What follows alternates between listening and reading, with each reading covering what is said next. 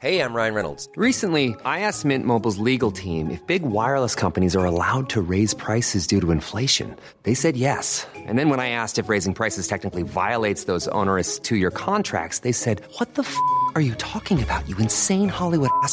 So to recap, we're cutting the price of Mint Unlimited from $30 a month to just $15 a month. Give it a try at mintmobile.com slash switch. $45 upfront for three months plus taxes and fees. Promo for new customers for limited time. Unlimited more than 40 gigabytes per month. Slows. Full terms at mintmobile.com.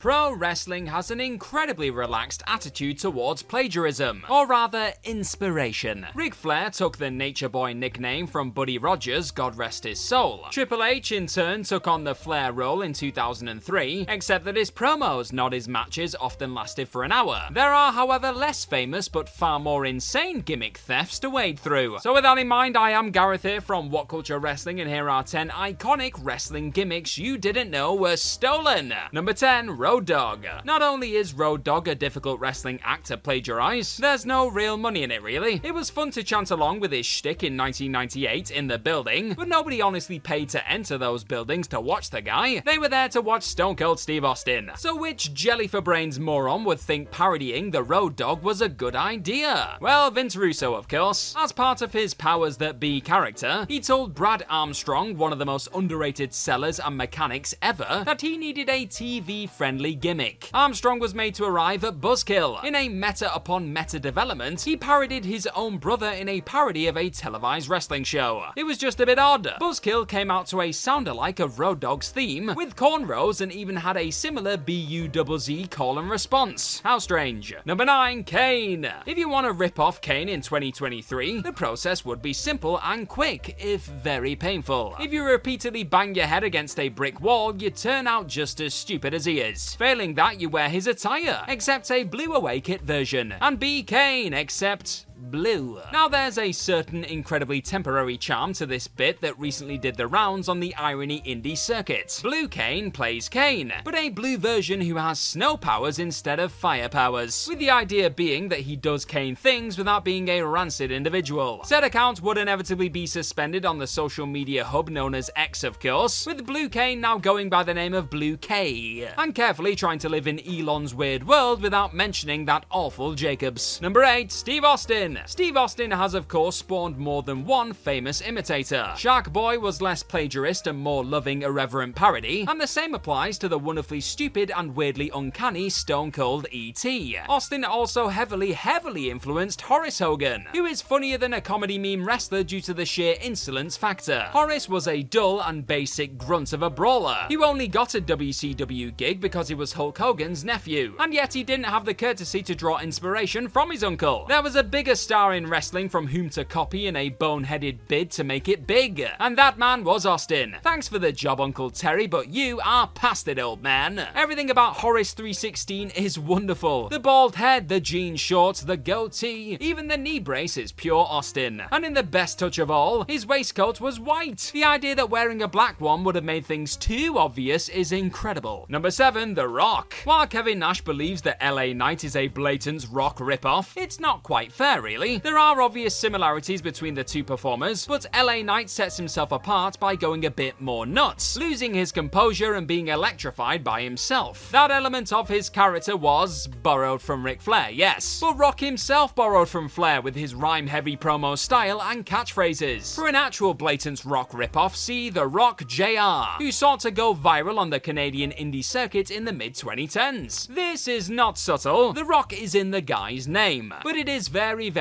stupid. He does everything The Rock does, flips his tongue out, lowers his sunglasses, says the exact same things, except he does them poorly. This doesn't even seem to be a bit, the guy just does The Rock's act, but not very well. Now I've got a question, what is your favourite wrestling catchphrase? The Rock JR clearly loved him some homemade cooking. Now let me know what you loved in the comment section below. Before we go any further, though, this podcast is brought to you by Rocket Money. Do you ever feel like money is just flying out of your account and you've got no idea where it's going? Well, it's all those subscriptions. I mean, think about it between streaming services, fitness apps, delivery services, it is endless. I'm guilty of this, so I used Rocket Money to help me find out what subscriptions I'm actually spending money on, and it was more shocking than a wrestling betrayal. You see, Rocket Money is a personal personal finance app that finds and cancels your unwanted subscriptions, monitors your spending, and helps lower your bills. Rocket Money has over 5 million users and has helped save its members an average of $720 a year with over $500 million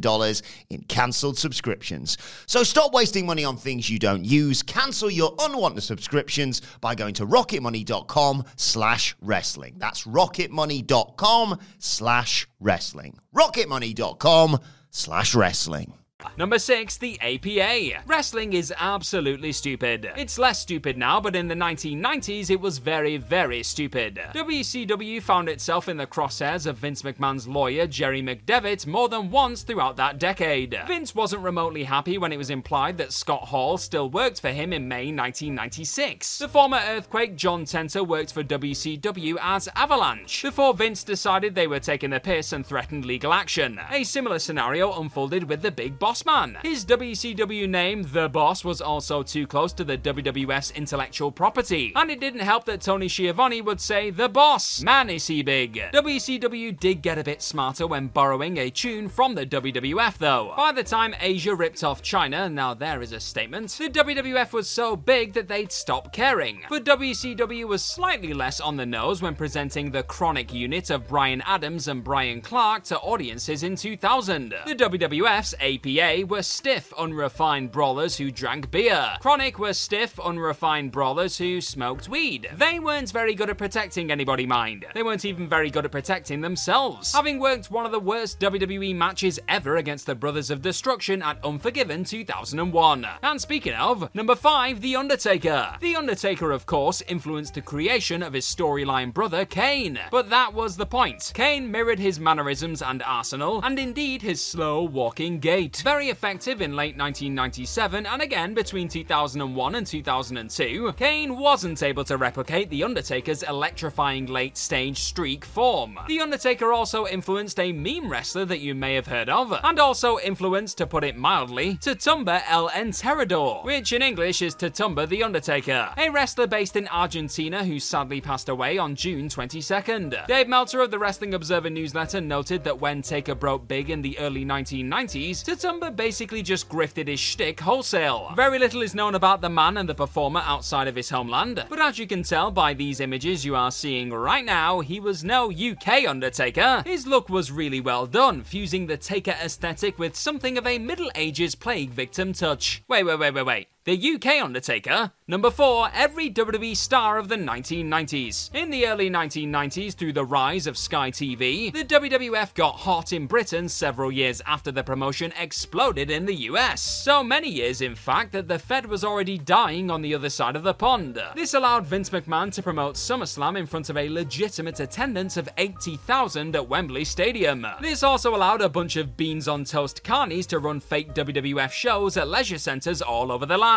Yes, if you were a fed mad 90s kid, there's a high chance you begged your parents to watch WWF wrestling at the same place you took swimming lessons and went to five-a-side football parties. There, you'll have seen various nobodies from a dead British scene pretend to be superstars. For younger fans, imagine NXT UK with slightly worse production values. Number 3, Razor Ramon. Razor Ramon was a shameless, self-professed Tony Montana ripoff. The speech pattern adopted by Scott Hall was unmistakable. He saw a cool movie and decided to play the guy in it. In a case of art imitating life after life plagiarized art wholesale, and with no compunction, Razor Ramon influenced another character, Razor Ramon Hot Guy, which was not the character's original name. Well, sort of at least. Portrayed by comedian Masaki Sumitani, Razor Ramon HG bore no resemblance whatsoever to Hall's character, the incredulity of which made it funny. HG wore a PVC suit, had literally every moment possible, even when being threatened, thrust his hips so quickly that he practically vibrated. He entered the ring to Ricky Martin's Livin' La Vida Loca, and for a brief time in the 2000s was a well regarded comedy wrestler for the insane Hustle promotion. The joke was very much ruined when it was revealed that Sumitani was actually straight, which lent a bleak note of mockery to the bit. Number 2, Dave Meltzer. Pro wrestling has a strange and invariably unproductive history with parodying the wrestling media. In WCW, in front of nonplussed fans, Hulk Hogan burned a copy of the Wrestling Observer newsletter on pay per view in retaliation for Dave Meltzer correctly reporting that Randy Savage was carrying an arm injury and that he would nonetheless win the titular World War 1995 match. In NXT, Andre Chase at a worked press conference was asked a question by Dave. Chase asked if it was a five star question and said he'd imagine this particular Dave's smug face whenever he punched his opponent. Even in AEW, a critically revered show, QT Marshall is doing QTV, which is a paranoid and unfunny bit about how journos enjoy ruining wrestlers' careers. The irony is palpable. None of these promotions got there first, though, because Herb Abrams' Universal Wrestling Federation went as far as to debut a rotund, hapless jobber who went by the quite brilliantly patronizing name of Little Davy Meltzer. Incredibly, Abrams managed to get Bruno Sammartino on board to commentate on his loss to Steve Williams, but Bruno refused to sell the bit. Meltzer has an incredible business mind, is a profoundly knowledgeable historian, and writes inch perfect obituaries. But Herb could have probably got more out of the parody, to be honest. Little Davy should have cut a 10 minute promo comprised only of the words, like, you know, so here's the thing. Number one, Sting.